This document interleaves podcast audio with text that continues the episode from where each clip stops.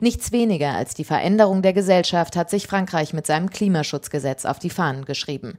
Es gehe nicht bloß darum, Autos zu verbieten, die die Luft stark verschmutzen oder Fabriken zu weniger Emissionsausstoß zu zwingen, sondern darum, Klimaschutz und das Bewusstsein dafür im Alltag der Menschen zu verankern.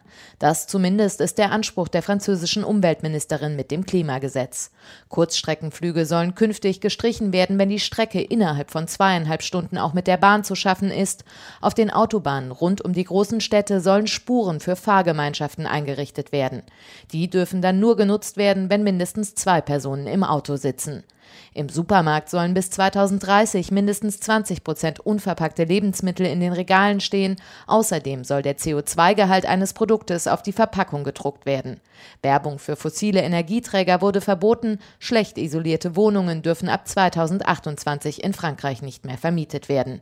Diese Maßnahmen wurden auf der Grundlage von Vorschlägen eines Bürgerkonvents fürs Klima ins Gesetz geschrieben. Allerdings hat die Regierung die ursprünglichen Forderungen abgeschwächt.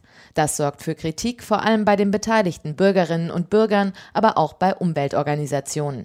Denn sie bezweifeln, dass die Maßnahmen ausreichen werden, um bis 2030 einen Rückgang der Treibhausgasemissionen von 40 Prozent zu erreichen im Vergleich zu 1990. Das war das ursprüngliche Ziel, das mit dem Gesetz erreicht werden sollte.